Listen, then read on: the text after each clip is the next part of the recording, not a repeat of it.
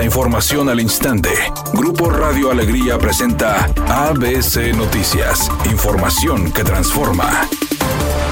¿Qué tal? Muy buenas tardes, esta es la información. Ante la llegada de más de 40 empresas provenientes de Alemania, China, Japón, Estados Unidos y la nueva planta de Tesla, que van a generar más de 60 mil empleos, la Secretaría del Trabajo llevó a cabo la primera mesa de trabajo con la participación de universidades, institutos, escuelas técnicas y centros capacitadores. Esto con el objetivo de presentar el plan estratégico de los requerimientos de la fuerza laboral. El titular de la dependencia, Federico Rojas Veloquio, destacó que se debe fortalecer los planes de estudio la capacitación y la formación tecnológica y de habilidades en el Estado.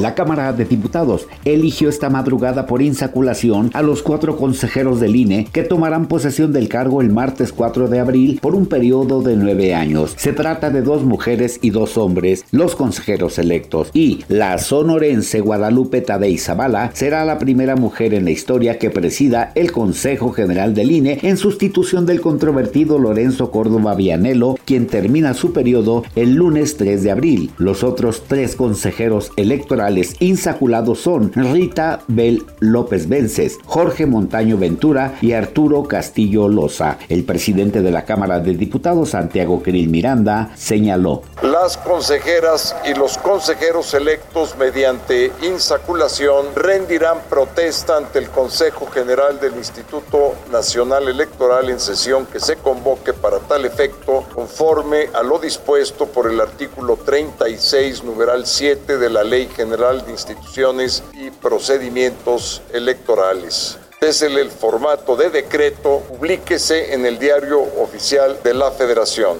Editorial ABC con Eduardo Garza. Por las noches la avenida Miguel Alemán desde Guadalupe, San Nicolás y Apodaca parece boca de lobo, oscura, con baches e insegura. Y ninguno de los tres municipios le entra a arreglar el problema. Que sigan los accidentes, al cabo no le importa a las autoridades. ABC Deportes informa. Ganó el equipo de Tigres Femenil 1-0 al equipo de Cruz Azul con gol de Mia Fischel. La historia acá más interesante es que Tigres lleva 50 juegos sin perder de forma consecutiva en el estadio universitario. De esos son 44 triunfos, una marca de verdad espectacular lo que está haciendo el equipo de las Amazonas, aunque el día de ayer, híjole, para mí les regalaron un penal que les dio al final el triunfo.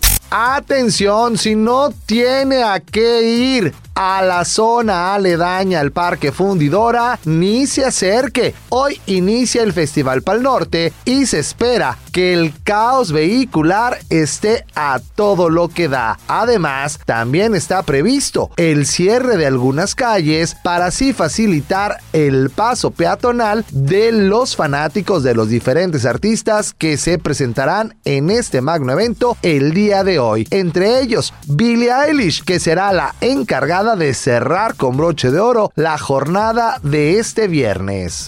Temperatura en Monterrey 30 grados centígrados, redacción y voz Eduardo Garza Hinojosa. Tenga usted una excelente tarde. ABC Noticias, información que transforma.